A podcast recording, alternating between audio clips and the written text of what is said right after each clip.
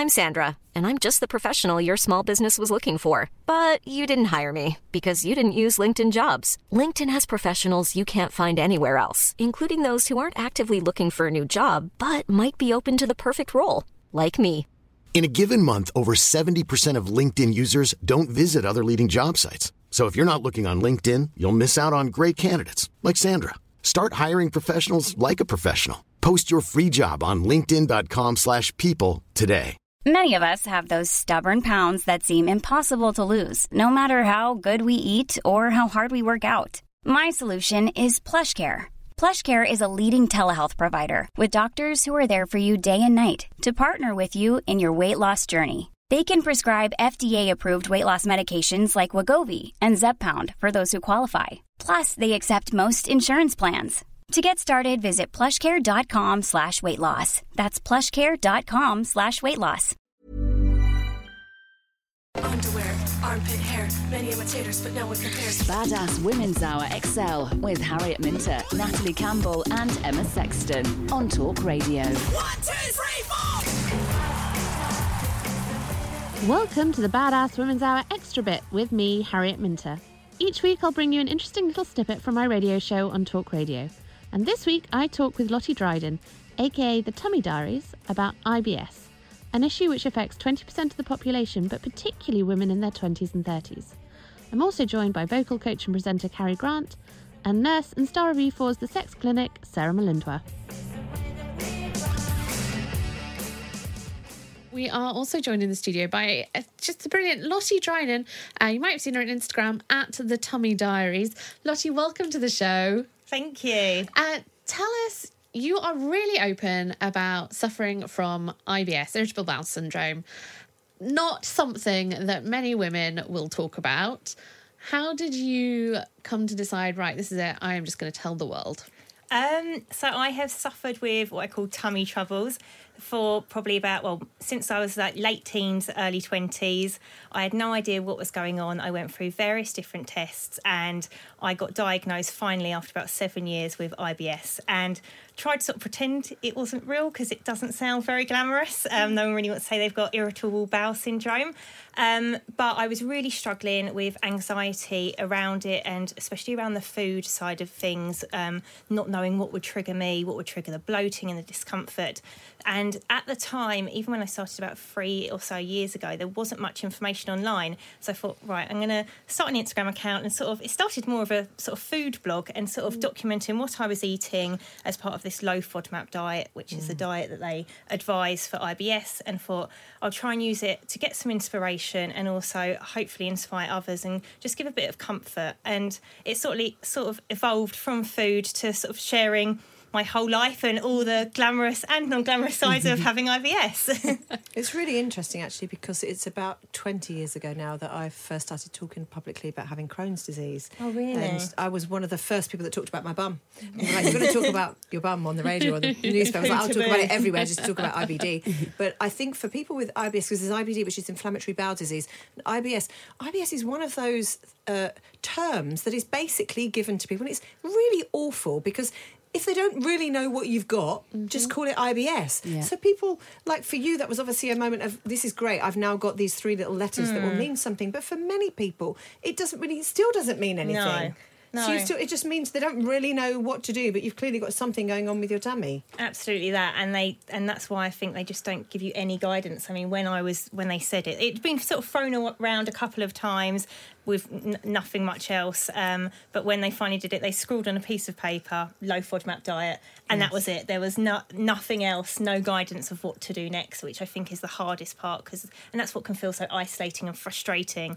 Um, So what happens for you? What is your what are your symptoms of IBS? How did you how did you end up being diagnosed with it? Um, so for me, my main symptoms are the bloating um, and the pain. So it's not just when people put. I mean, it started. It, well, that's a dangerous bit on Instagram. People started almost normalising bloating, um, and it's bloating isn't bloating is normal to the point of if you overeat or eat a bit too much. Right. Um, a lot of people can bloat. Yeah, we can all bloat, yeah. absolutely. But to the point of being in pain and bloating all the time, that's when it's not normal, and you Yeah. need to see see a GP and understand what's going on. Um, so yeah, for me, bloating is the biggest thing. Um, and at the time, I was as well. I was actually feeling sick a lot, which I f- I now know was actually my um, bad relationship with food building up, and I, I thought that was probably so. That's why they've taken doing so many tests because I was being sick.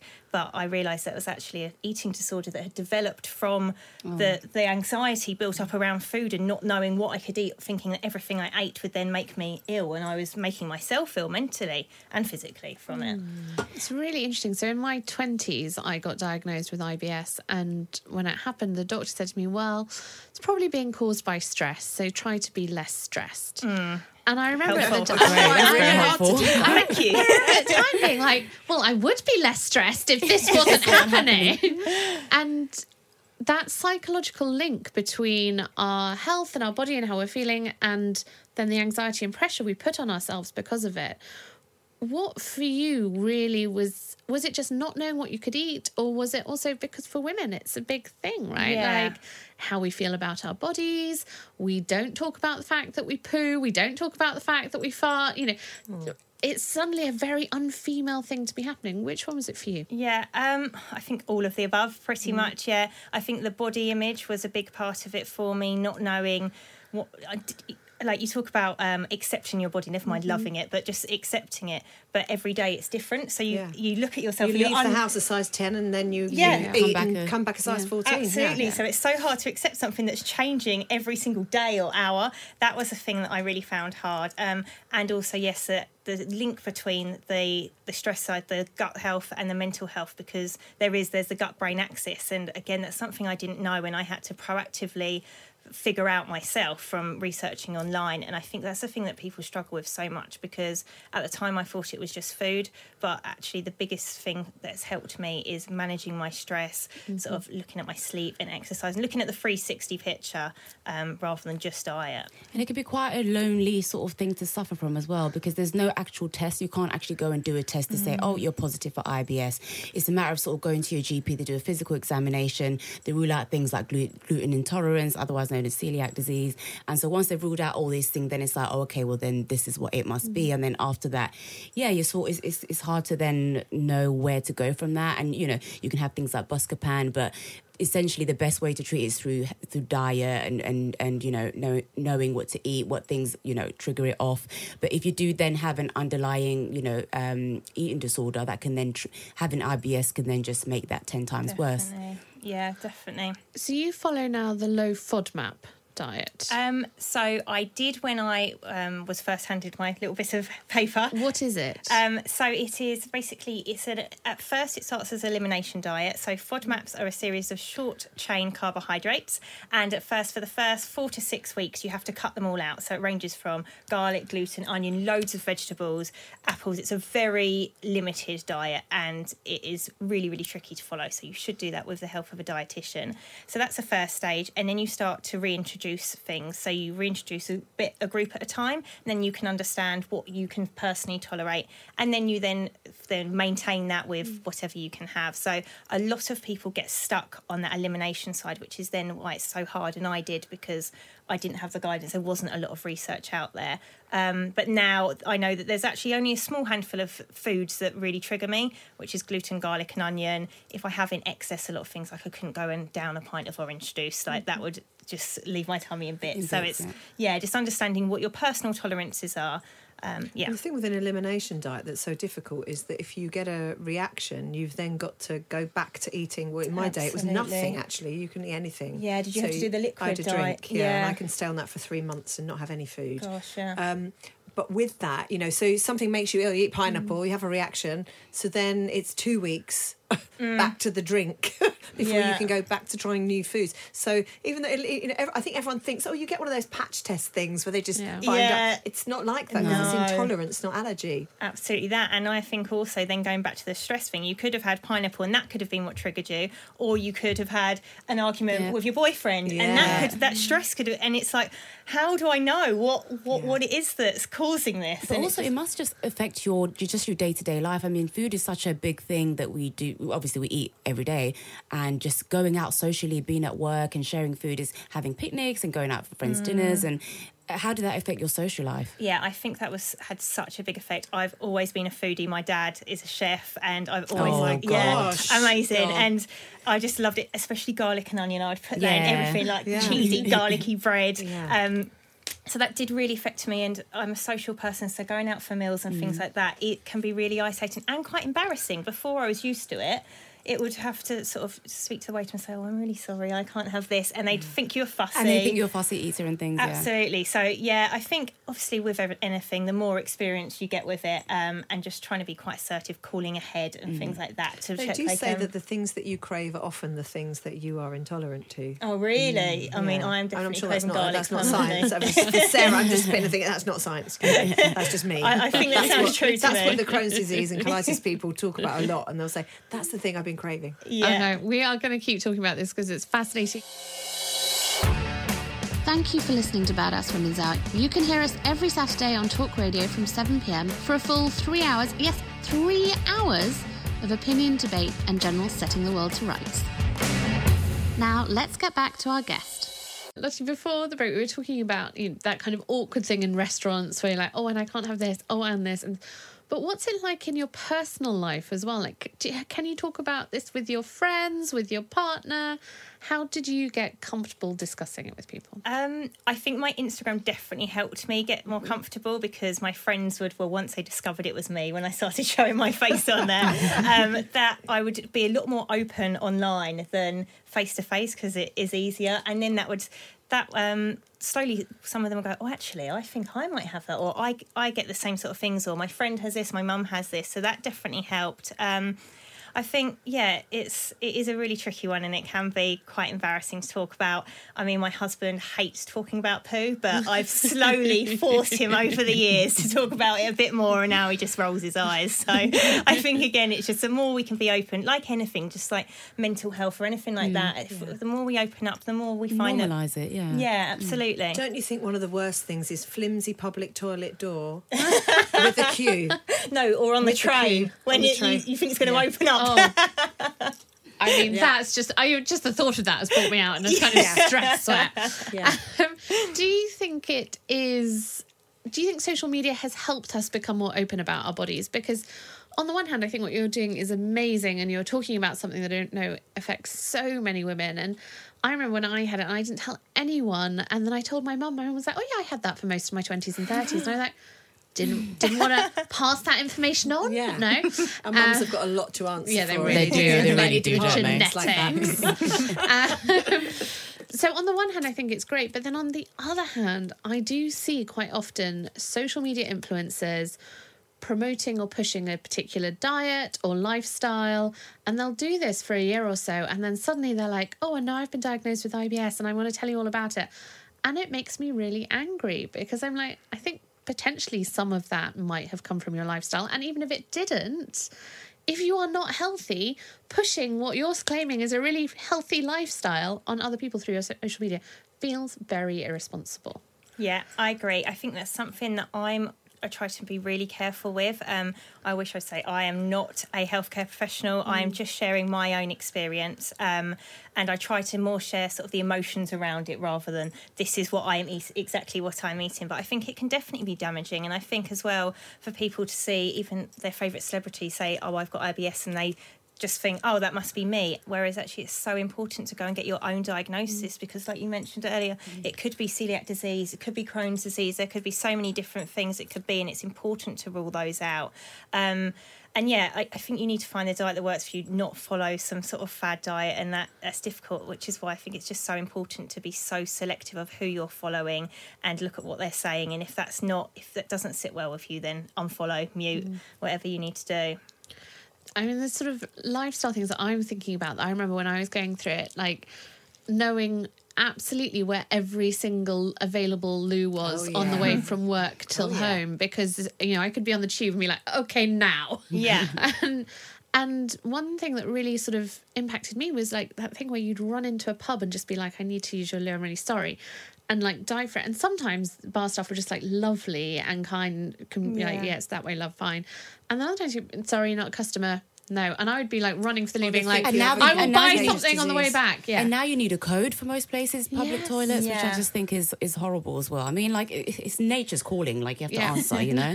so I just think it is ridiculous. Like, yeah, you, You can, can get um, keys, right? We have a big key that you can use. That's it, in the yeah. toilet. And same with IBS. I think it's the IBS network. Um, I think it's them, the charity. They can give you the same, the cards. Yeah. And with um, for the ones that have got pass codes, they give you the passcode, don't they, for it? So that can really be helpful. But yeah, that can definitely be difficult. But also imagine telling somebody who literally just walked in and just, Yeah. said, uh, you know, it's just like Yeah, you don't want to be shouting over the club. I've got irritable bowel syndrome. Like, the worst one I get is when people go before you've gone into, they go, "Oh, Yeah. you're Carrie Grant off the telly," and then you think. I just can't go in that toilet now. I just can't do it. I'm s- I don't know what's going to happen, but yeah, just killed it. Carrie, did you? Has it changed? Obviously, in the last twenty years, it has changed. I'm assuming it's changed how we talk about it. Has it made Yes. life easier for sufferers either of IBS or? hundred percent it has. Yeah. It used to be so hidden, which is why people like your mother never talked about Yeah. it. And I, when I first got diagnosed in 1986. Uh, no one talked about uh, having, and talked about their bottoms, male or female. It just wasn't talked about. But uh, I think now it is, and I think that really helps. There's there's the whole "Get Your Belly Out" campaign, which is for people that have uh, colostomy or ileostomy uh, bags, and and you know even you know I've always said if I had to have one of those because I've had surgery and had a big part of my bowel taken out, uh, but if I had to have one of those, if I had a stoma, I'd put sequins on it and start it out, and you've got to find a way of making it work for you, which is what you're doing, which is great. It's brilliant. Lottie, Do you ever have times now where you're like, oh, I wish I hadn't been so open about it? It's all people want to talk to me about, or you know, everyone's looking at me and being like, oh, I don't know where she's going. I mean, sometimes like no, I, I I never really have those moments. I think it's funny, like in, in Tesco's and stuff. Sometimes people will stop me and go, "Oh, you're Lottie. Oh, can I talk?" And I end up having a chat about IBS in like the chocolate aisle for ten minutes. And I think that's amazing. I think it's you. I, there's such a community around it, and I feel very lucky. There's a lot of parts of social media that aren't quite as safe or quite as nice, but I feel the community in sort of the wellness and the gut health um, side of things, everyone is so supportive, and I find that people will even leave comments, not even to me, but to other people. So someone's left a comment, and someone else will reply saying, "I get And the they have the same thing." Conversation, Yeah, yeah. and I think that's amazing to watch That's other. community. Yeah, Yeah. it, there is a full community around it, and everyone is so supportive and starting to talk about it, which I think that's. Do what, they talk about sex? Uh, no, people do sometimes ask about the confidence you have in the bedroom with things like that, but I don't get that a lot. No. Do you want to talk about sex? No, I just think, I just think it's the next uh, frontier actually for people with bowel issues. Yeah, and about I think dating as well. There's um, I think it's called Gutsy. Oh, Guts, Guts UK or something. There's a dating app for people that su- suffer with gut issues and chronic chronic illnesses, and I think that's amazing. That then you can just fart your way through the bedroom. absolutely. But Windows also, like. I'm thinking of that thing when you go away with somebody for the first time, and you're suddenly in a hotel room and the bathroom Oh, is right gosh. there, and every time you do, you have to Harriet, turn this the is tap your on. life right now. It this is. is you right Right now. now. See, That's why we're talking about it. for it. my whole life. you in quarantine, Harriet. Are you doing? I used to pretend I was going to the vending machine. tap on. I'm like, thank you. The tap on. We're still very early on. We just don't need to know that about each other. Um, Lottie, if somebody's listening to this and they're like, "Oh, I think that that sounds familiar. It sounds like some of the stuff I suffer from." What would your advice be for them? Um, my advice would be to book an appointment with your GP and get anything ruled Maybe out. Maybe not Um, right now. Oh, maybe not right now. Yeah, maybe for now. I would say weeks. a really good thing is to start tracking um, what's going on. So what you're eating, but also everything else in your life, Mm. anything that you're doing that could be causing stress, any exercise, your sleep pattern, things like that. Because once you do go to a GP or you get referred to a dietitian, that's something that you can give them. yeah, you're fully armed already. Absolutely. And then that'll give you a head start and they can say, right, actually, it might not be food, it might be this. Let's, and they can work with you in a really prescriptive, personalised way. Um, Which is a good point because, like you said, uh, they're going to tell you if you go there and you don't do these things before, they'll tell you to go and do them. Absolutely. So then it's great if you have this diary for like a month or so and say, look, these are the patterns I've noticed that it's worse when I do this and this and that, um, and then it's easy to get that diagnosis. Because I mean, how hard is it to get an appointment with a GP and then getting a follow up appointment? And yeah, so that's, that's very good yeah, tip. you can get a head start. And I think the other big thing for me is just trying to find stress management as well because you can get yourself so worked up. There has been so many times. sleep. Yep, sleep. Yeah. things. I end up crying over my bloat, Mm. and then the bloat gets worse because I'm stressing. they're, they're talking to each other. And so I think if you can find ways, like for me, I've just started meditating. People would advise that for ages, and I've been like, nah, Mm. I've started, and it has changed my life. So I would say if you can find a way, whether it's even just going for a walk, having a dance, whatever it is to sort of relieve some stress, that should should really help too. Also, NHS website is always good. Uh, Public Health Wales, Public Health Scotland, uh, Public Health England. There's always reputable websites to look up. Brilliant. Thank you. Lottie Dryden here. Uh, you can find her on Instagram at the Tummy Diaries if you want to chat to her. Thank you for listening to the Badass Women's Hour podcast Extra Bits. If you liked it, rate, review, and subscribe. Five stars, please. And of course, you can chat to me in the meantime at Harriet Minter.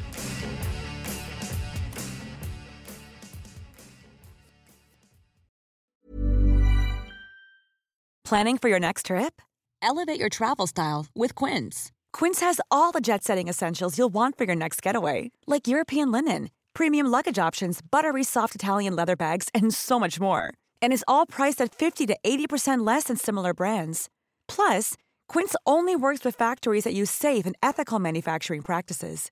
Pack your bags with high-quality essentials you'll be wearing for vacations to come with Quince. Go to quince.com slash pack for free shipping and 365-day returns. Hey, folks, I'm Marc Maron from the WTF Podcast, and this episode is brought to you by Kleenex Ultra Soft Tissues, your ally to help tackle your allergy symptoms this season. I love the change of seasons, but nobody loves pollen and all those other things floating in the air that make you sneeze during this nice weather. Kleenex Ultra Soft Tissues are hypoallergenic and allergist approved, so fight back against watery eyes and runny noses without worrying about irritating your skin. For this allergy season, grab Kleenex and face allergies head on.